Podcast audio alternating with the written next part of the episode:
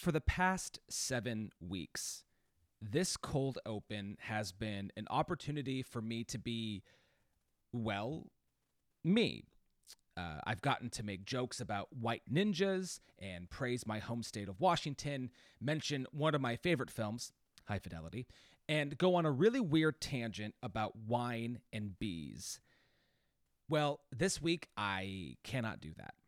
It's the eighth episode, and for the first time on this show, we're tackling a film that is, quote, important. And I don't mean that pejoratively or comparatively. Yes, uh, talking about Beverly Hills Ninja is utter nonsense and should be joked about. But to talk about a film based on a horrific true event that happened 99 years ago, a film that explores issues that we are still fighting in this country today, shouldn't be joked about, but approached with honesty and candor. Hello there. My name is Adam St. John. I'm an actor, teacher, podcaster, and uh, apparently a millennial. And this is Rewind 2552. We're going back a quarter of a century to the week to discuss the newest, highest grossing entry into the US box office. 25 years ago, 52 weeks in a year. We are at week eight and I'm so happy to have my guest on this week. He is one of uh, a couple of co-hosts of the Oscar Worsty podcast. His name is Paul Workman. Paul, how are you? I'm doing well. How are you tonight?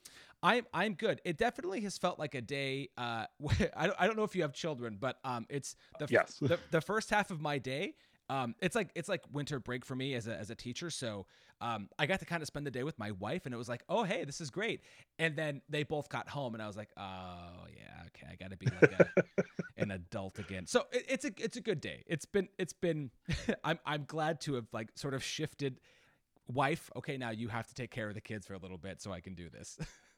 right, right, yeah. No, uh, the reason I I set up recording for this so late is because I I play music and read to my kids for bedtime. So uh, that's that's an important routine for me. Well, but and, and, we are definitely we're on different coasts, so that's also yes. a thing too. You're in you're yes. in Virginia, is that right? That is correct. Okay, awesome, awesome. Um, a little place called Bad News. Bad News. Oh, Newport News, but that's what we call oh, it. Ah, got it, got it. See, I that that is that is that a, is that a Virginia joke that just goes wide over my head?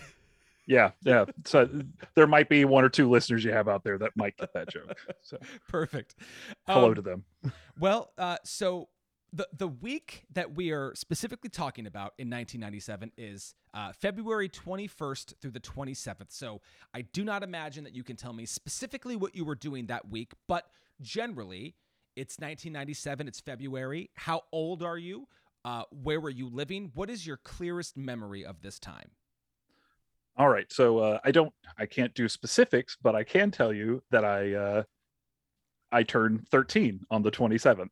Oh, happy birthday! yeah. So this is uh this is my birthday week of of 97 and um I'm I'm living in Bad News, Virginia. Uh and a lot of my clearest memories is this is this is actually kind of the time I start really discovering film I, you know, I'm I love movies to this point, but yeah. I'm living down the street from this mom and pop video store that I can walk to. It takes me like 15 minutes to walk there, but I do it often, and I use my allowance to rent movies. And uh, I kind of make friends with the owner's son, and if he's behind the desk, he lets me rent whatever I want. Yeah, as long as it's not adult you like, know in like the back room triple X, yeah, behind the curtain, yeah. yeah. So so that's that's where the line is drawn. But I mean, I'm renting things like like The Godfather and Trainspotting and I'm 13. Like, so this this is really like my film school is walking down the street to this place, and uh, uh, it, I mean, it probably won't start until later on in the year, but but that's around this time.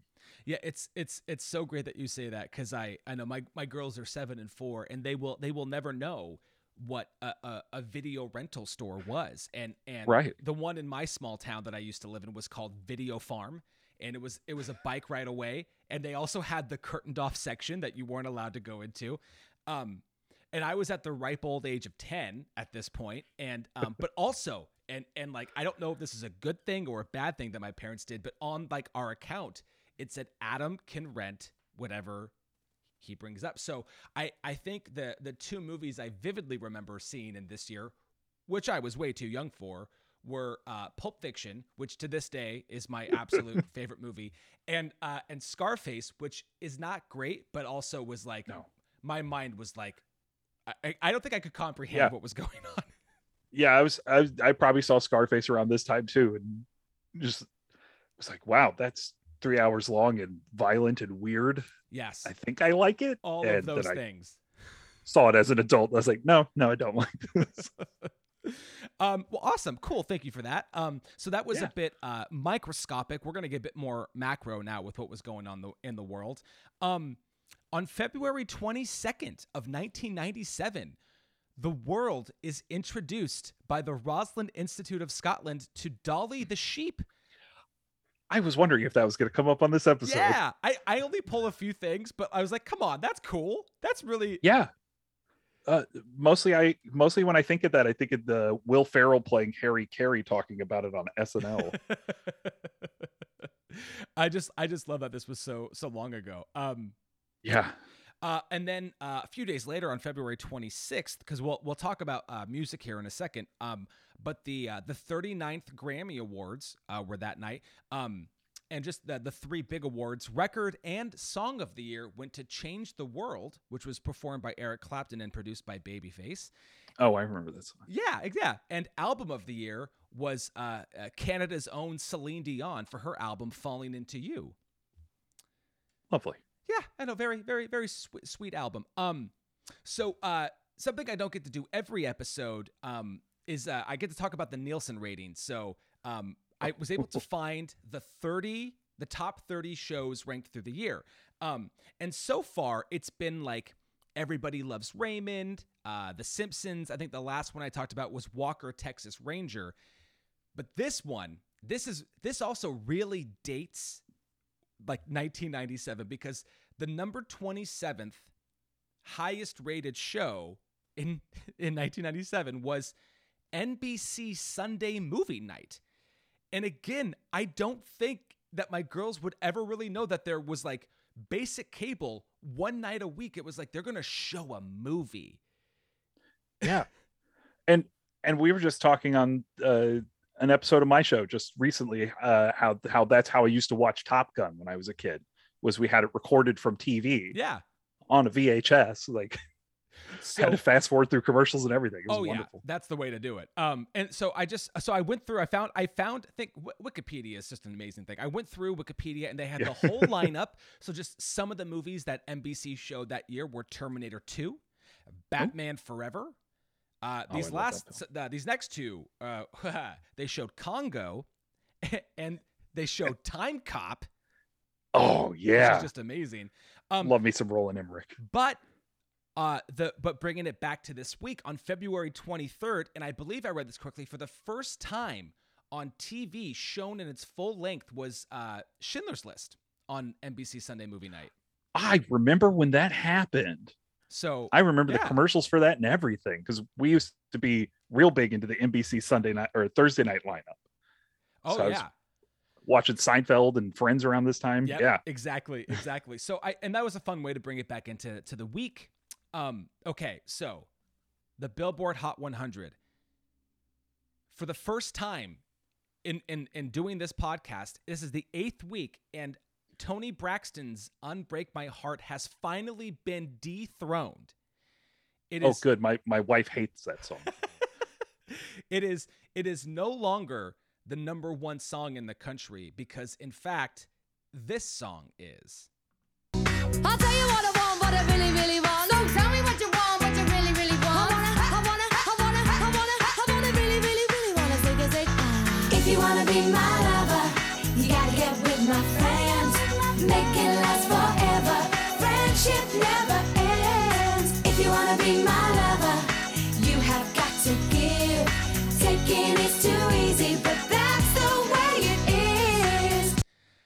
oh yeah. Yes. No, Uh, now that's the story from A to Z. Yes, yes. You want to get with me, you got to listen carefully. Uh this so this was not new to the charts, but it had finally made its way up to number 1. Yes, it is indeed Wannabe by Spice Girls from their very first album. Um I just pulled the I I couldn't believe how big the Wikipedia page was for just this song. So I really I just I just pulled a few things out. Um uh, just as a reminder to anybody who maybe doesn't know, uh, Spice Girls were made up of Mel B, who was Scary Spice, Mel C, Sporty, si- Spor- uh, Sporty Spice, uh, Victoria, Posh, Geri was Ginger, and Emma was Baby. Um, I, I pulled these two things because I thought this was just great. So, Wannabe became the best selling single by a girl group in the world with 1,385,211 copies in the UK and 2,910,000 copies in the US. And that's just the single, that's not the album, and over 7 million copies worldwide by the end of 97. And I thought this was great. In a, t- in a 2014 study, it was found that Wannabe was easily the most recognizable pop song of the last 60 years. The most recognizable. That that's a claim. I, I, it kind of is. I mean, the When- last 60 years, I mean, that that mean that's like I think the Beatles get involved. I mean, I think there's like Yeah. you know like Yeah. Michael Jackson. I mean, like What what year what year did you say this this study was done? 2014. 2014. So you're looking at yeah, uh 1954. That's that's that's Elvis, that's the Beatles, that's Yeah, yeah, a lot of a lot of a lot of important music came out in that time. That's that's something. That is something. that's, Uh, that's so- lofty. So really, really cool to uh to see a new a new song. Uh I don't think until it won't be until the end of the year that we have a run like we had uh right now with with uh Toni Braxton being dethroned. Uh Right. but we're not here to talk about the Spice Girls or Toni Braxton. We are here to get to movies. So before we get to our film of discussion, I'm going to go quickly through the top 10 films that week at the box office. Um, I'll, I'll give you a chance to just throw out some quick, like, oh, yeah, I remember that one. And then we'll get into Okay. talking about our, our movie of discussion. So, number 10 and down two spots this week, The English Patient. Number nine and down two spots this week, Jerry Maguire. Number eight and down two positions this week, That Darn Cat! Exclamation point. Uh, number seven and new this week, and the film that we are talking about today, Rosewood. Number six and down one spot, Fools Rush In. Number five and down one spot, Vegas Vacation. Uh, number four and down one spot, and our episode from two weeks ago, Dante's Peak. Number three and down one spot, and our episode from last week, Absolute Power. And this is just where we were at the times. Number two and down one spot was the re release of Star Wars A New Hope. And number one was the re release of Star Wars The Empire Strikes Back. So Yeah. that is where we are with the box office. Anything grab you from that list of movies? Um I mean all of them do. Like I said, this is this is a real important time for me. So Yeah. what what did we have again going from 10? Uh, the English Patient, Jerry Maguire. Okay. That, oh, I was gonna say English Patient will be covering on my show at some point at the beginning of next year. mhm. Said Jerry Maguire, uh, love it, love Cameron Crowe. uh, That Darn Cat. Christina Ricci was like my biggest celebrity crush when I was a kid. there you go. Uh, we'll- we'll, we'll save the Rosewood thoughts because that's next. Um, That's fair. Fools Rush In. Uh, I got that uh, that and four other DVDs for free when I bought my first DVD player for a, a like mail-in thing. That's awesome. Um, so yeah, Vegas Vacation, which I will quickly say, and this is rather unfortunate. That was my that was my intro to the vacation movies. Was this one? oh, that's rough. I, it really That's was. real rough. It was. uh, because that that is easily one of the worst films ever made. Yes. It- oh, I I, re- I know. um, uh, Dante's Peak. Uh, I I have a I have a picture in this photo album of me and my cousin and my sister running in front of uh, fake uh, Pierce Brosnan and Linda Hamilton at uh, Universal Studios in California. Oh, that's great. That's great. Um, and then number three was Absolute Power. Uh, let me some Clint Eastwood. Uh, that one's escaping me. So uh, okay, that Yeah. the only one I don't have thoughts on, I guess. and and, and honestly, I, I I don't I don't want to be the one. I I don't. I'm not the Star Wars guy. I mean, I've seen them all. Good good for you, George Lucas. Make that money. Um, I don't have any real new thoughts on Star Wars. Yeah, here's here's my my Porg and my R2D2 Wicket lunchbox. Uh, there's there's a pic- that right there's a picture of me and my wife with Warwick Davis at Star Wars Celebration. Nice, so nice. I'm I'm a Star Wars nerd. I have one tattoo. It's an Empire tattoo, and both my sons are named after Star Wars characters. So- Oh, that's great. That's great. No, I like I, when it runs deep. That's fine. I think there are Yeah. some like I don't I wouldn't even know the words. Some like basic some like basic Star Wars fans, you know, like who have like Mm. come into it recently. It's like, oh yeah, yeah, the Mandalorian. And I'm like, shut the fuck up. Don't start with that. That might be good, but like, don't start I- with that. yeah i'll i'll turn you around here and show you my bookshelf of nothing but current star wars literature it i i am of the uh the opinion and you can go back through my twitter and find some of these uh hashtag all star wars is good star wars it may not all be great star wars but there's something from every star wars that matters and is important Oh, I, I was still I, I I have been known to say maybe on air, maybe not, that I think that the uh, the lightsaber battle in Phantom Menace is one of the all time best fight scenes ever filmed. I think that is incredible. it's it's it's really hard to disagree with that i'm and maybe it's just because i'm an old man now but uh it, it's always going to be the the lightsaber fight from empire for me Sure, sure. Um, but you know what? We are not here to talk about Star Wars. We again i will ramble no, all good. Uh, we are here to talk about uh, Rosewood. Uh, Rosewood was directed by John Singleton and written by Gregory Poirier. Um, I, am just gonna read through. Um, there, I mean, there's a, it's a huge cast. I will probably leave somebody out who deserves credit. I don't do it intentionally. I'm just gonna read some of the names of people who stood out to me. So uh, we have Ving Rhames who stars as Ram, uh, Don Cheadle as Sylvester, Jon Voight as Mr. Wright, Bruce McGill as Duke, Loren Dean as James Taylor. Uh, you have uh, Catherine Kellner as his wife Fanny, uh, Esther Rolle as Aunt Sarah, Elise Neal as Scrappy, uh, Michael Rooker as Sheriff Walker, uh, Caitlin, I don't know how to say her last name, Caitlin Meisel? I don't know. As Mary, that would be um, Jon Voight's wife. And then Robert Patrick, who's in this scene for like five minutes as uh, Yeah. Fanny's lover.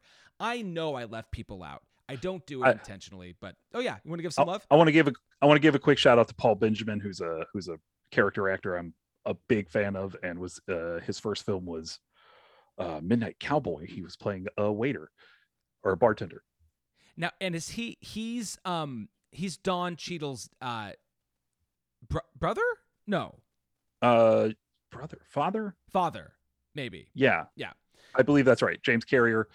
Yeah, Now, he's I- excellent in this film. I did leave out one name, and I I do that intentionally because uh, this person is going to come up come up later.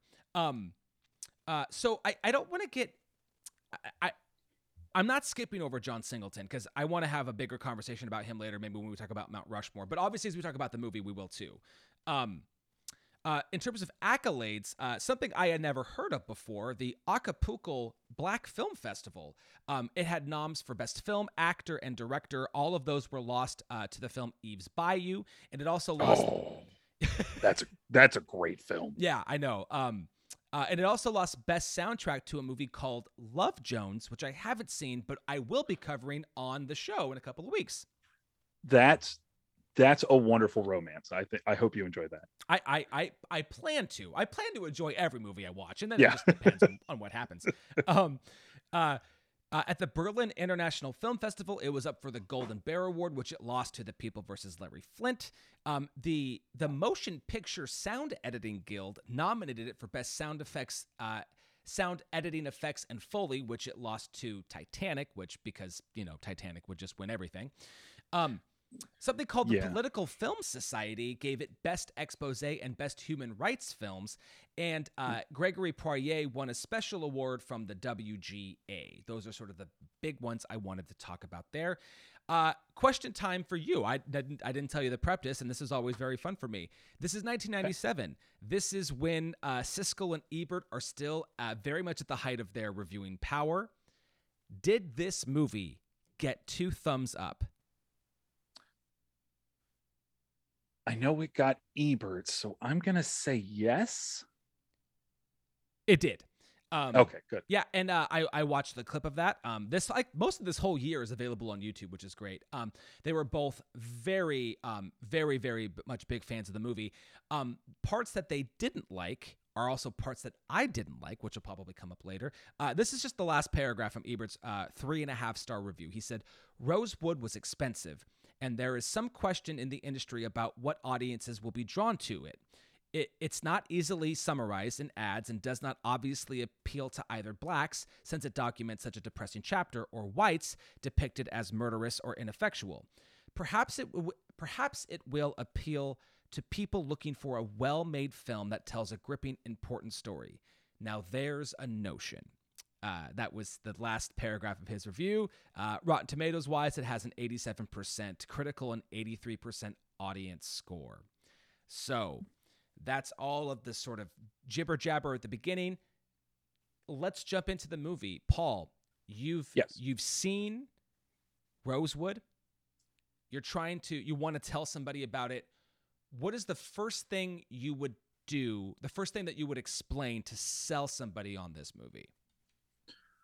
Oh man, this is this is one of those I I would never suggest to everyone. Sure. Yeah. It this is a tough movie to watch. It's a tough movie to sell, which is you know, we'll, I'm sure we'll get into that in a moment. But um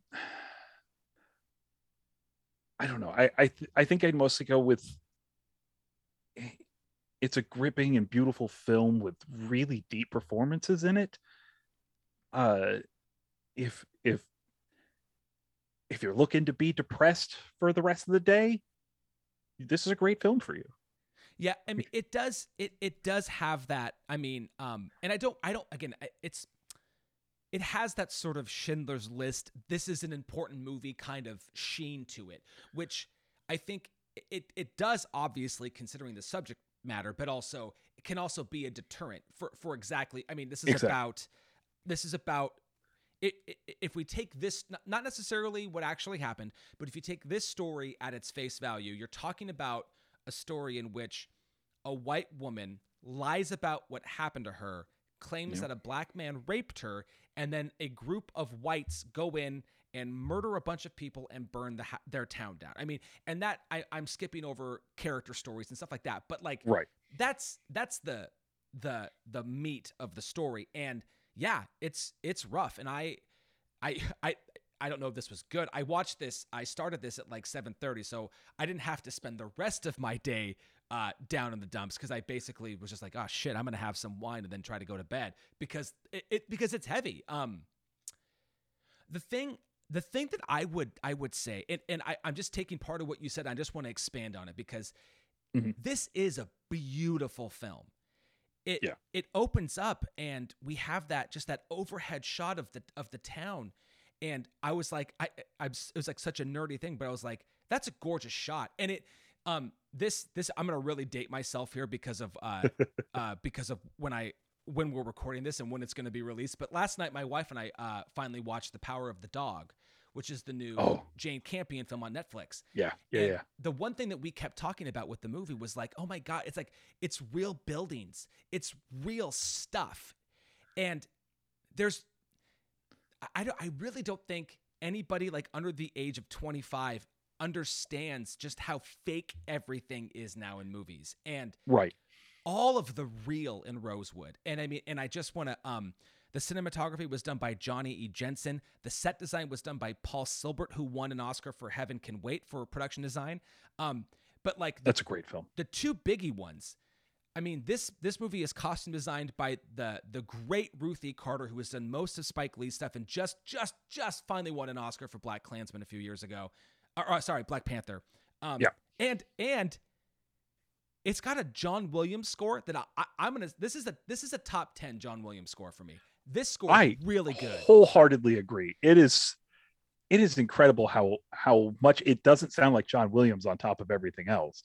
Like when you think of his bombast and his like Spielbergian sense of whimsy, like it's it it really takes on a different mood and it fits this piece so well and like it's one of those i i was watching this with my wife earlier and she was pointing out parts of the score she really liked and i was like yeah you know it's good because it's john williams Well, and So- there's like, and you're and you're totally right. There's there's there's the sort of like stereotypical like everybody knows John Williams, right? There's there's the Star Wars John Williams. There's Superman John Williams. There's all you know and. And everything, and, and yeah, E.T. and, and you know the, the Spielberg list goes on. And actually, funnily enough, he's nominated this year for Amistad for for that Yeah. score. Um, but like and it's it's so funny and just by comparison and again totally dating when we're watching this but this morning i had on home alone absolutely forgetting that he did the score for that and i'm like fuck, Right. fuck me it's like what i guess when you're that good you're an easy target but when when it's true it's true he's just that Yeah. good he's just that good uh on our podcast we we do john williams oscar watch I, I I I was listening to your um the Rocky one today, and that totally co- I thought that was so great. I thought that was a great little recurring bit on the show. so it started out as walt disney oscar watch Ah, because walt disney uh, wins 22 oscars in his lifetime yeah, and then Walt Disney died, and almost as soon as Walt Disney dies, John Williams starts getting nominated for Academy Awards. So it's just kind of a, a real smooth transition. that is fantastic. That's great. Um, you know, that that really tickled me. I enjoyed that a lot. Um, but I'm like, glad. and and and it's so funny because you know le- kind of leading into again to who you know who made the movie this is john singleton who at this po- this is only his fourth film and, Yeah. and prior to this um i now i have not seen poetic justice but i have seen boys in the hood and i have seen higher learning um now boys in the hood is seminal I mean obviously Yeah, um, it's one of the finest films ever made. yeah, and and higher learning is actually, uh, I, I think, I, as a story about uh, college athletes go, just just on that on that side of it alone, I thought was I thought was great. Um, Mhm. but like you can feel that like he's made enough of these uh, kind of, you know, more mainstream contemporary movies that. And, and but actually my first note I took, which kind of goes into this, was um, Warner Brothers. Wow, this actually had some money behind it, and Yeah. and like I again I don't I I know there are there are so many like wonderful uh actively working black directors in Hollywood today, but like Mhm. John's like you know, if you really like outside of Spike Lee, there really weren't a huge number of recognizable names and you know, John Yeah. Singleton really I, I think earned earned this opportunity to make a, a big important period piece. Right. I mean, he's he's the first black director to get nominated for Best Director. He's the youngest person to be nominated for Best Director for Boys in the Hood. Um, Poetic Justice is it's a real nice movie. Uh, it's kind of silly in parts, but I, I That's really that's the Tupac one, right? yeah, Tupac, Okay. Janet Jackson, Yes, uh, okay. Regina, real good Regina King performance in that. Um, so uh, that that's a movie I just kind of grew up with because I I had seen all three of those movies before this was released. Yeah. When I, and again, I was 13 when this came out. So uh, somehow I I missed this film at that part of my life, but I had seen Boys in the Hood and uh, and Higher Learning's a real kitchen sink movie, but it's it's kind of a mess, but it's real it's a real thoughtful mess. So I, I like that film. I mean, it's I know it's tough because it's it's a thoughtful mess that has you know uh, Laurence Fishburne and Omar Epps in it, and I'm like, I really like both of them a lot. Yeah. Oh, and, and Busta Rhymes, a real young Busta Rhymes. oh, that's right. Yes, he's he's like in the dorm rooms all the time. Yeah, him him and Ice Cube are hanging out together through most of the movie.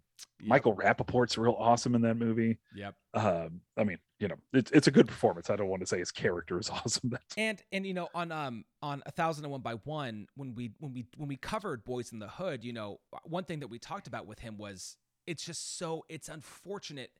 Basically, after this movie, it's I mean you know Shaft is what it was. Baby Boy, Too Fast, Too Furious, Four Brothers, which I'll be honest I haven't seen, and then a Abduction, which like Oof. as your last feature, it's like that really that's and and he I know he did TV, he did some he did episodic S- stuff. Snowfall, yeah. But oh man, yeah, that's it, Yeah. He I, he deserved better. I only watched Abduction because he directed it. Yeah. Like it's Wait, are you telling me you didn't watch it for Taylor Lautner? Are, I mean, well, okay. I'm gonna I'm gonna be hundred percent honest with you right now. I'm a huge Shark Boy and Lava Girl fan. oh, I have not seen that, so I'm gonna I'll bow out. I'll bow out. Um, but no, he he didn't do anything for me after that. Um I I'm a big Robert Rodriguez stan in general. Oh, so, that's cool. uh, that's cool. Yeah, yeah, yeah. so Spy Kids and Shark Boy and Lava Girl are, are real nice now that I get to blame my kids on me watching them and not because I was a 20 year old when they all started coming out. that that's a career. We're, we're not here to talk about Rodriguez, but his is also a really interesting career. Um, so uh, I want to I want to flip it back to you. I, I feel like I started that that that nice that nice tangent, but like, what's what? So what what sticks out the most to you about this movie? Like, what's what in, what in, what impresses you maybe the most about it? I think what impresses me the most about it is its boldness. The fact that it was willing to cover subject matter that was not being talked about in this time. I mean, what we're just like 15 years removed from this story being uncovered. Yeah, like publicly and just a couple of years after the like the six or seven survivors getting reparations from this horrific event. And it's so ahead of its time in that way where it's talking about the boiling white rage that is just festering in this nation still is.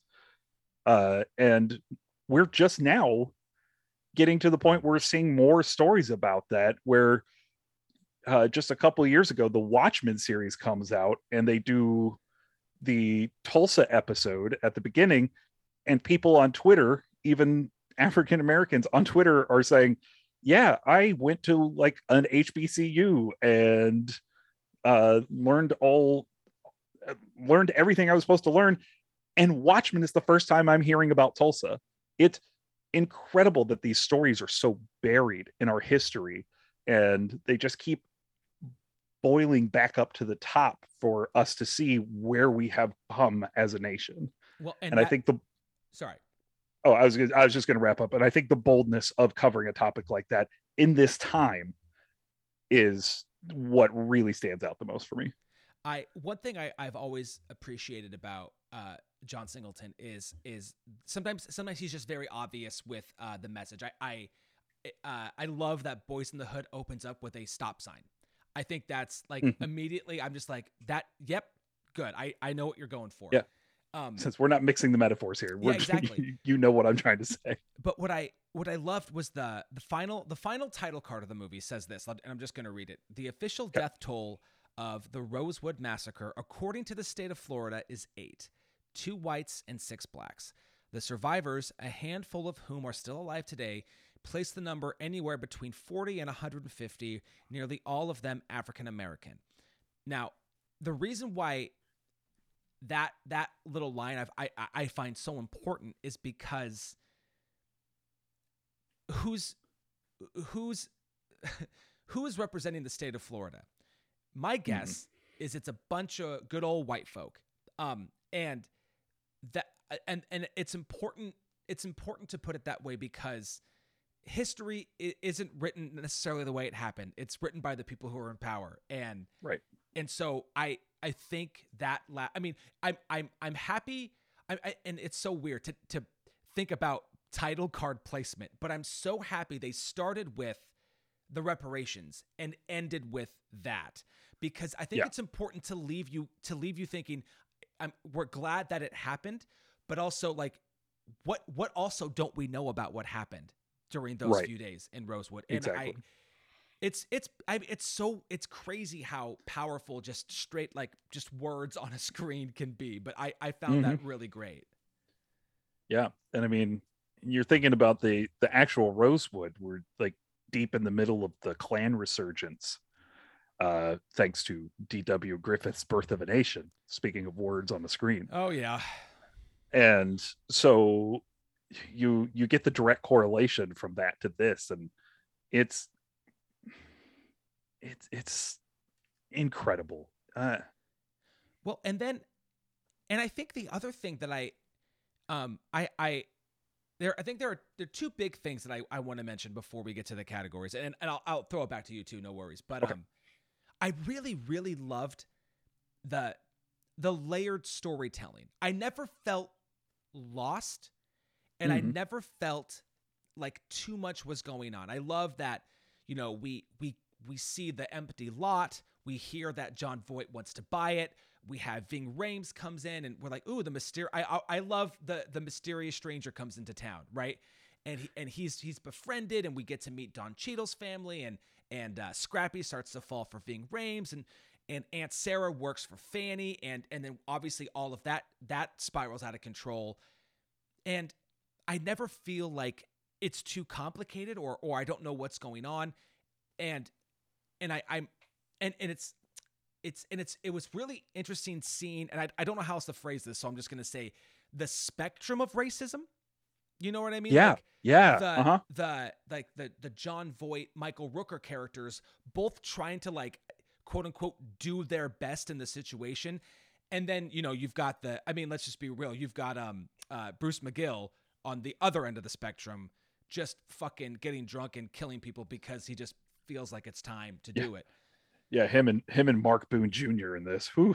really really really uh i got a i got a a nice a nice smile when he ended up getting offed uh, i gotta be real Yeah, um, it's just just a bit um but like i i was so surprised and then i was i i was unfortunately more surprised later when i did the research on gregory poirier to realize that he didn't he didn't do much else did you ever Yeah. see the movie tomcats because i have not seen the movie tomcats even in even in 2001 i was not interested in that film I think that that so I would have been like uh like 13 14 like I any you know at that age any opportunity for me to possibly see boobs I'm I Yeah. was in. So that I- was I was I was 17. I was uh not to be too crass, but I was in the midst of actually seeing real boobs around this time. So see, yeah, uh, and I I wasn't quite there yet. You know, yeah, so and and I was a huge fan of sliders. So like Jerry O'Connell being in a movie should have been an automatic go for me, but just something about that movie was off, and I was like, eh, no, I'm good. yeah no no no worries there um so uh b- before we get into the categories the the last thing that i i want to say and and I'll, I'll i'm gonna i'm gonna phrase it to you as a question. Okay. how do you feel about the last 15 minutes of the movie? Okay, I have very complicated emotions about the last 15 minutes of great me too i love it.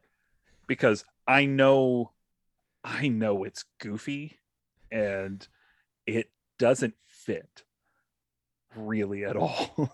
yeah, yeah. But but I mean they set up they set up Ving Rhames as pretty much uh, the man with no name. Uh, yes and- absolutely And so they put him in this western shootout on this train and John Singleton was a guy who didn't want to be quote unquote the black director. Uh he wanted to be an everyman, which is why he kind of goes after things like Shaft and Too Fast Too Furious after this film. Yeah. Because while this film doesn't do well he he wants to show that he is versatile and he wants to show that he is not just the guy who's going to make growing up in the hood films. Yeah. Oh yeah. Uh, which which is kind of his repertoire up to this point. So him saying oh you know i was i'm inspired by westerns too so watch me do a western shootout in this film. And it also i think the thing that actually turns me away a little bit more is when don Cheadle shows back up. I understand and watching it a second time it's not as jarring as it was the first time but i remember the first time i was watching this like what the fuck? Yeah, it's it's there are and and you know, and, and I'm sure that you know this. You you watch enough movies, and especially when you watch enough movies like taking notes and being way more I mean, I love to just like watch a movie and like not have my notebook with me. Um but when you're doing it for this, it was like when they didn't show the face of the body in the burning house, instantly you're like, "Oh, he's not dead." He's not dead. And then and then, you know, enough time goes by and I'm like, "Okay, maybe he is." But then it's like and he rides up on the horse. I'm like, "No, no, no. Of course. He's he's good." Um I mean, yeah, pretty much. Uh, and it's there's also there's also in that in the in the train sequence there's I oh god um oh, oh so I a couple weeks ago I did Dante's Peak and there was a there's a in the chaos of the movie there's just a little girl sitting down crying that they show for some reason and I'm like we don't know this little girl why are you doing this and in the movie there's the same thing where there's the young kid just like we, we forgot about the one little boy way the fuck back there. Of course he's got to hop. I'm like, come on, come on. We're we we want you to get a we want you to escape. You you don't have to do this.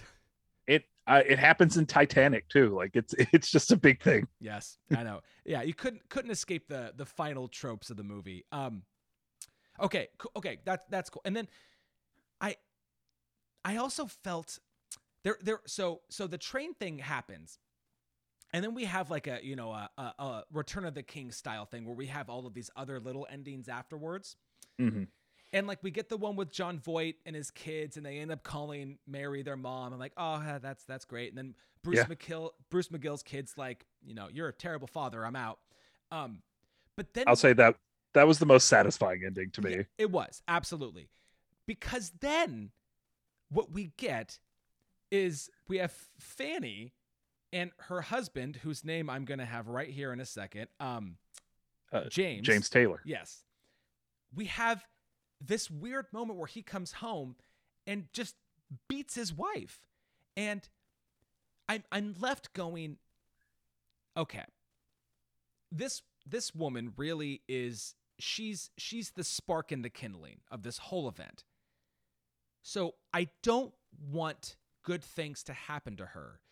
But when that happens, I'm also like, but what is that? And and now may, and maybe and maybe that's the point is to be like, well, shit, like no, I mean, really, nobody's winning in the situation. But I, Right. I, I was so like, it's I- it's yeah. such a weird bit of cosmic justice that you're like eh,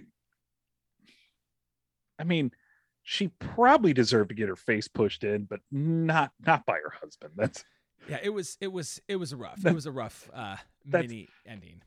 that's not the right person. That Yeah, you know it i guess it it would have been too corny if it was like she had come face to face with one of the women on the train and they punched her real hard and it's like what is this?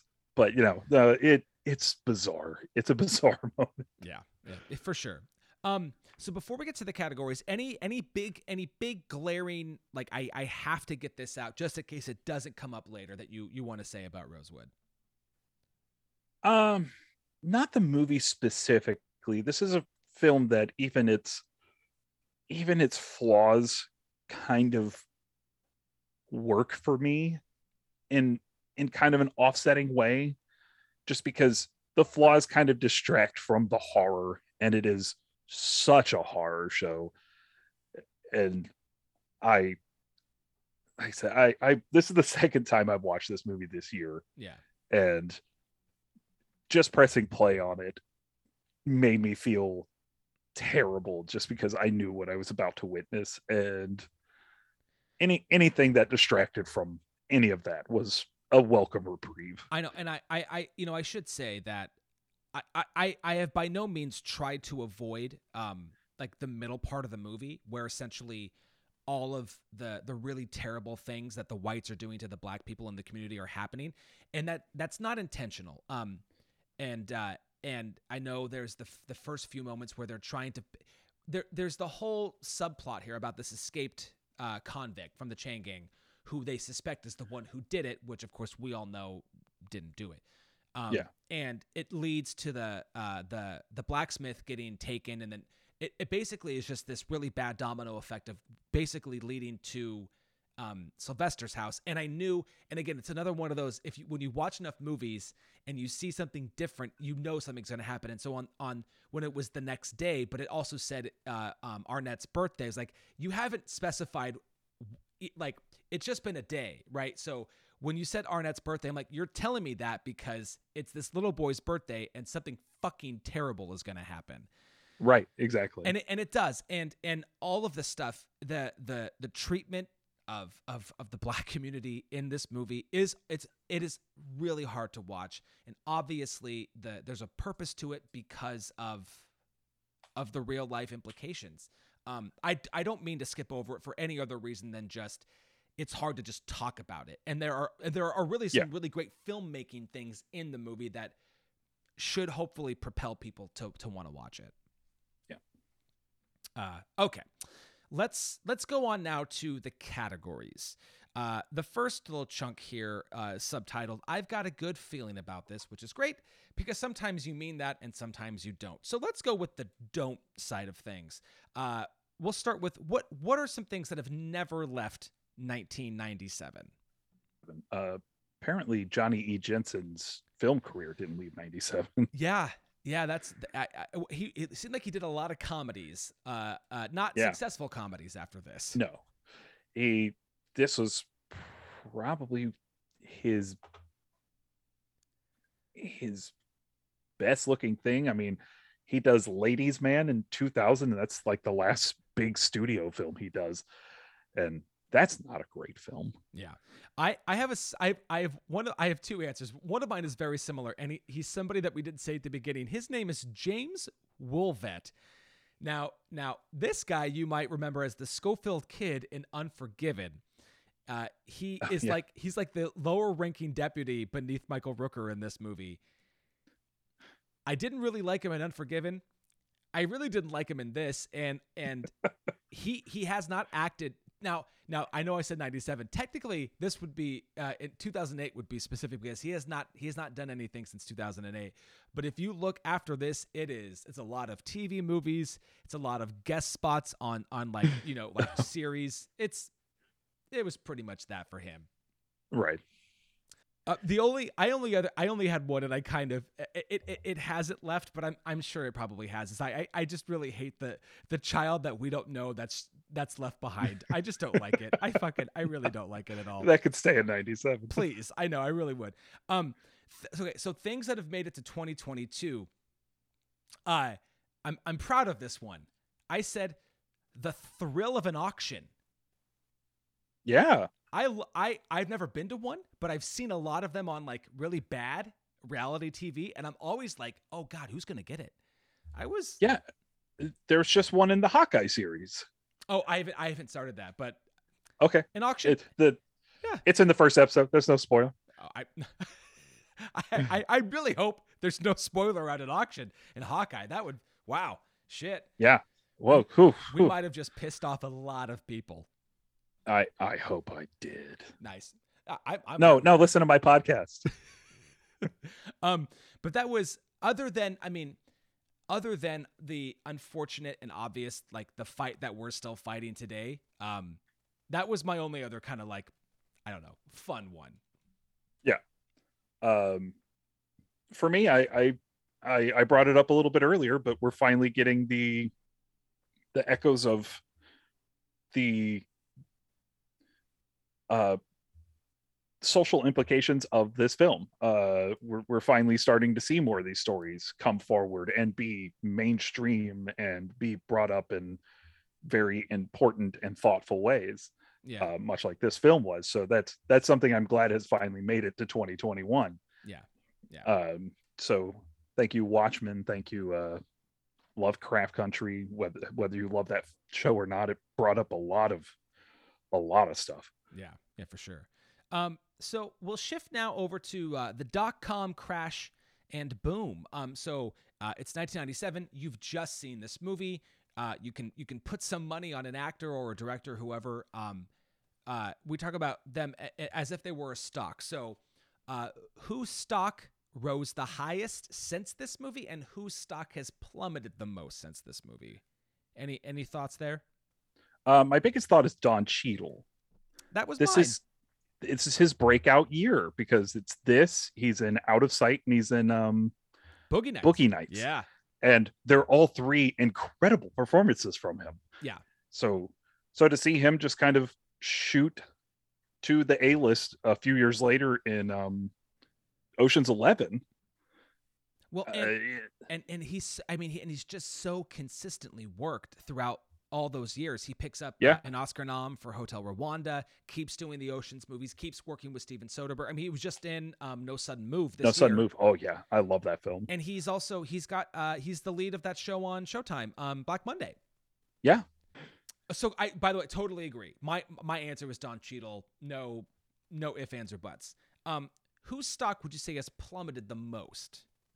Uh, you brought him up, and uh, my answer was Gregory Poirier. Because Yeah. what his his immediate follow up to this is The Lion King Two: Simba's Pride. Yeah.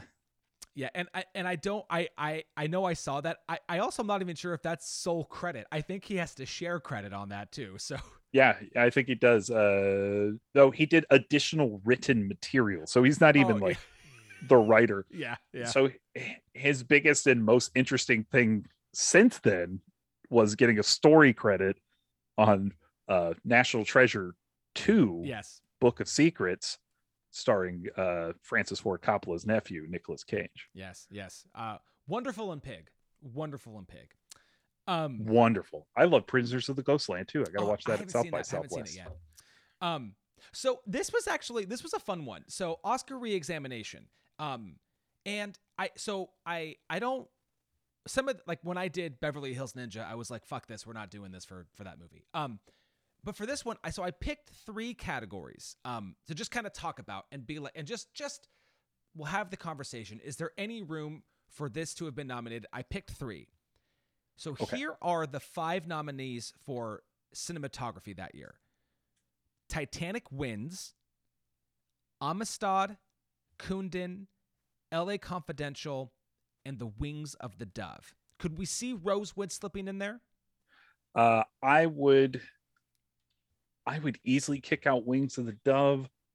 Uh, knowing, knowing what I know, Janusz wins for Saving Private Ryan in '98, so I could kick out Amistad.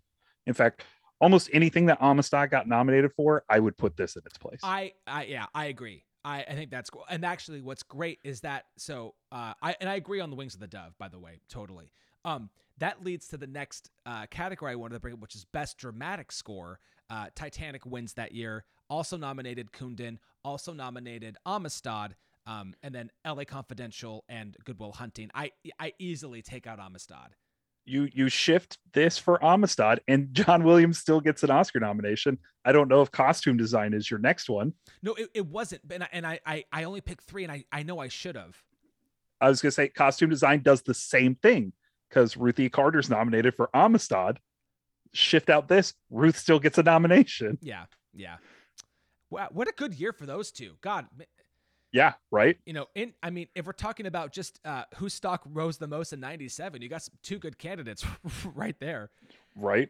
Um, and I mean, oh, I, I don't know if John Williams' stock rises, but he he definitely doesn't go down any. no, no, I know, I know. It's it's tough when you're always just up here. Yeah, because he's got a he's got Lost World Jurassic Park this year Oh, too. that's right. So- That's right. Yep. Um, and then and this one is maybe more of a stretch, but I figured why the fuck not? Let's talk about it. So best picture, our uh, Titanic wins. We also have As Good as It Gets, L.A. Confidential, Good Will Hunting, and The Full Monty. All right, so this is treading into territory I haven't covered in a long time. Yeah. Uh, being a 13 year old boy in 1997, Titanic was one of my least favorite films ever. I I went and saw that with two of my best female friends, all 13. They sobbed so hard during that movie, and I could not stand my life. they spent the next like three months calling me heartless because I didn't cry in Titanic. So uh, when we get to this on my podcast, I'll have more opinions. Sure. But uh, currently, I think this is one of the strongest lineups for a Best Picture, and Titanic's the only one I would take out, not having watched Titanic in about twenty years. I I think it, it's. T- I mean, for me, uh, L.A. Confidential and Good Will Hunting, no fucking way. Those are staying. Those are. Oh, L.A. Confidential is my favorite film in '97. It's great. Um, Titan. uh, So so we're, we're okay, and and I can't take out Titanic because it won. It won so many. It's really iconic. So I'm I'm okay with that in there. As good as it gets, and the full Monty. Now I remember loving as good as it gets, and I, I watched it a couple years ago, and it's not that I didn't like it, but I my love for it wasn't as strong. And and on the flip side, the my love for the full Monty has gone up. Oh, It's so good. so, and I, I know, I know, I know Jack Nicholson and Helen Hunt win. But of the five, and I'm not saying that I would do it, but of the five, I think I, I'm the most comfortable with taking as good as it gets out. That's fair. Um, and I mean, it's not like James L. Brooks is hurting for nominations. He has two Academy, three Academy Awards at this point, all for his first film. Oh, yeah, So- yeah. Uh, that's uh, terms of endearment, right? Terms of Endearment, 1983. You can listen to us cover that on the Oscar Worthy podcast. um, so then, we, so we're down to the last, uh, the last two questions. Um, does this film make anyone's Mount Rushmore? I, I thought of two people I would bring up. Um, does this make Ving Rhames's Mount Rushmore? Oh man, that is a question. So Uh, I my my immediate two were Pulp Fiction, and then obviously he gets to play Luther in all of the Mission Impossible movies. So I those were the two I could think of for sure. And I- but like he he doesn't get to do like the lead often, and I feel like he's so good in this. yeah, he is really good in this. Um, for me personally, one of my top 10 favorite films of all time is uh, Lilo and Stitch.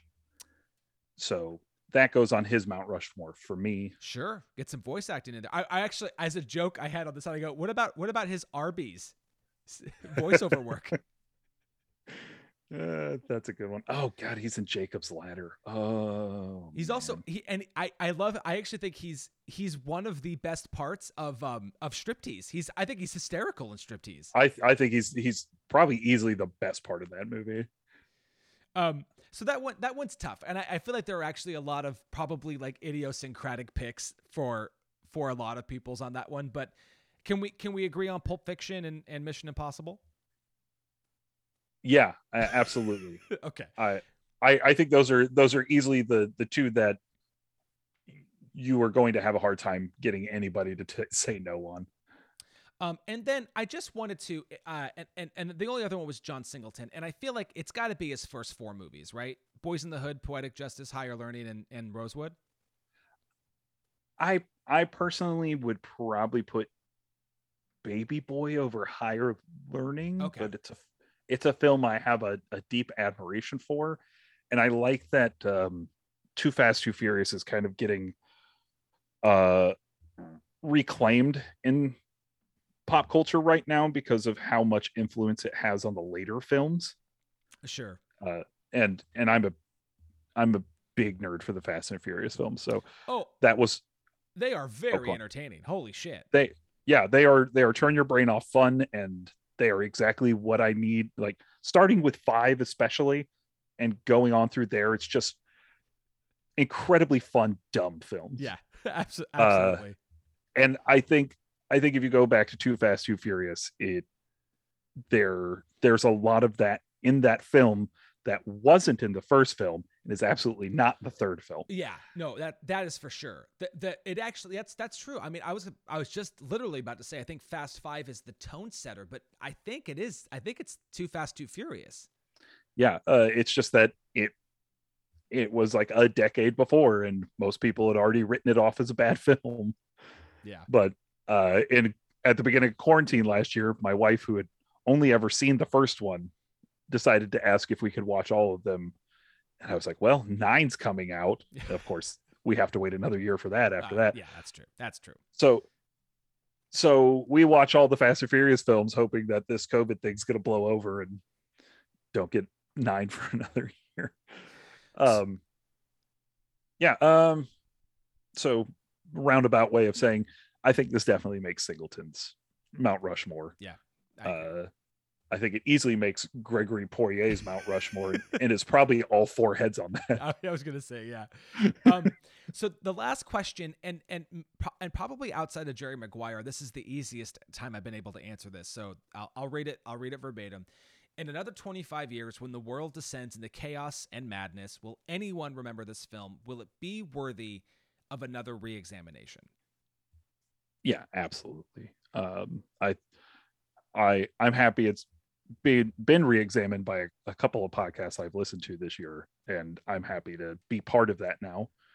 Uh, this is an incredible film, and I hope in 25 years, it's kind of looked at as a, a piece of media that's so far ahead of its time that it should have gotten the reclamation almost immediately, kind of like a Shawshank Redemption did. Yeah, I I know this this I I got done with this movie and I thought, you know, I thought about other movies that that deal with race and and that that, show more of a harsh reality to to where where our country was um back in the, the 1920s and and my oldest is only 7 so this is not this is not a watch for her anytime soon. But I you know I kind of have that mental checklist of like movies that she needs to see. His like showing like a, a history of our country and where we are and I I- don't think this is going to need another 25 years to be re-examined. I think this is hopefully a Yeah. movie that people find the time the the hard the hard the rest of my day is going to be ruined time to watch this. I mean, I I remember what I in uh, 2013 when I saw 12 Years a Slave that I had a very similar kind of like this Mhm. movie needs to be seen. Um Yeah. and, and I, Uh, I this this is kind of uh, similar to me. I, I feel that way about Fruitvale Station. Yes. Uh, Fruitvale Station is one of my favorite films of all time. And the second that movie starts, you're in for some shit. Yeah. And and he does not let you go until the end of that film. Coogler is a master of filmmaking. I know. I, I I'm really excited for. I, I say this about a lot of directors, but I'm I'm really excited for his next not big thing. I can't wait to Yeah. see his next like Creed. Yeah, I, I don't know. I I was kind of hoping he would get the um he would get the the Nolan treatment from Disney where he he gets to make one for them and one for himself and go over to like one of their I don't even know what their adult arm is anymore. I guess 20th Century Studios now. Yeah, I guess. I know. Yeah. Uh, so he he would go over there and get to make another Coogler film because I love yeah he's great. Yeah. Um. So so there you go. Those are those are all the things. Um. Paul, do you want to take a second to talk about uh, your show that you're doing? Uh yeah, so uh, I do a show called the Oscar Worsty Podcast. It's a show where we're taking a look at the history of the Oscars and trying to uh, discuss where the Oscars went wrong, if they went wrong. Uh, currently, we are covering the Best Pictures. Uh, we have been at it for about a year and a half now, and we're up almost out of the 80s. We're we're getting there, uh, and we'll be covering different uh, topics after we finish with Best Picture. Uh, so if, if you listen to us, you'll get to know what those are. Nice tease. Uh, teases are always great. I, I end every episode with a tease, and I I, I very much Oh, appreciate that. And I'm assuming they can find you on all of the places for all of the things.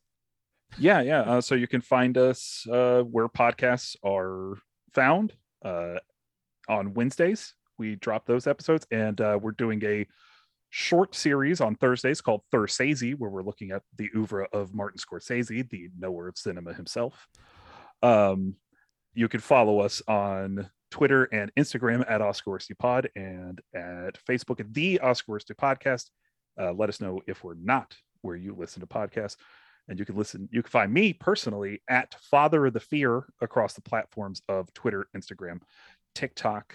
Maybe I'll get back to doing those soon. And Letterboxd, where I love ranking movies. Awesome. Uh, so Paul, thank you again for taking some time to talk about this movie. Really appreciate you uh, uh, picking up the the beacon that I sent out and and I'm taking this on. yeah, I'm just happy I caught it because uh, this is this is a film that I do love and I am passionate about John Singleton's filmography, especially since we will not be getting any more of it. I know, I know. It's it's it's unfortunate, and they, he didn't get to really right the ship before he left. Oh God, it's so sad. Abduction is his last film. I know, I know. It Um, breaks my heart. So and yeah, and same with us. You can find us on on Instagram and, and Twitter. Uh, you can find us on Spotify and Google and all the places that you find podcasts. Here is the IMDb description for the film that we are talking about next week. An FBI undercover agent infiltrates the mob and finds himself identifying more with the mafia life at the expense of his regular one. That is next week. I am Adam, and I'll see you then.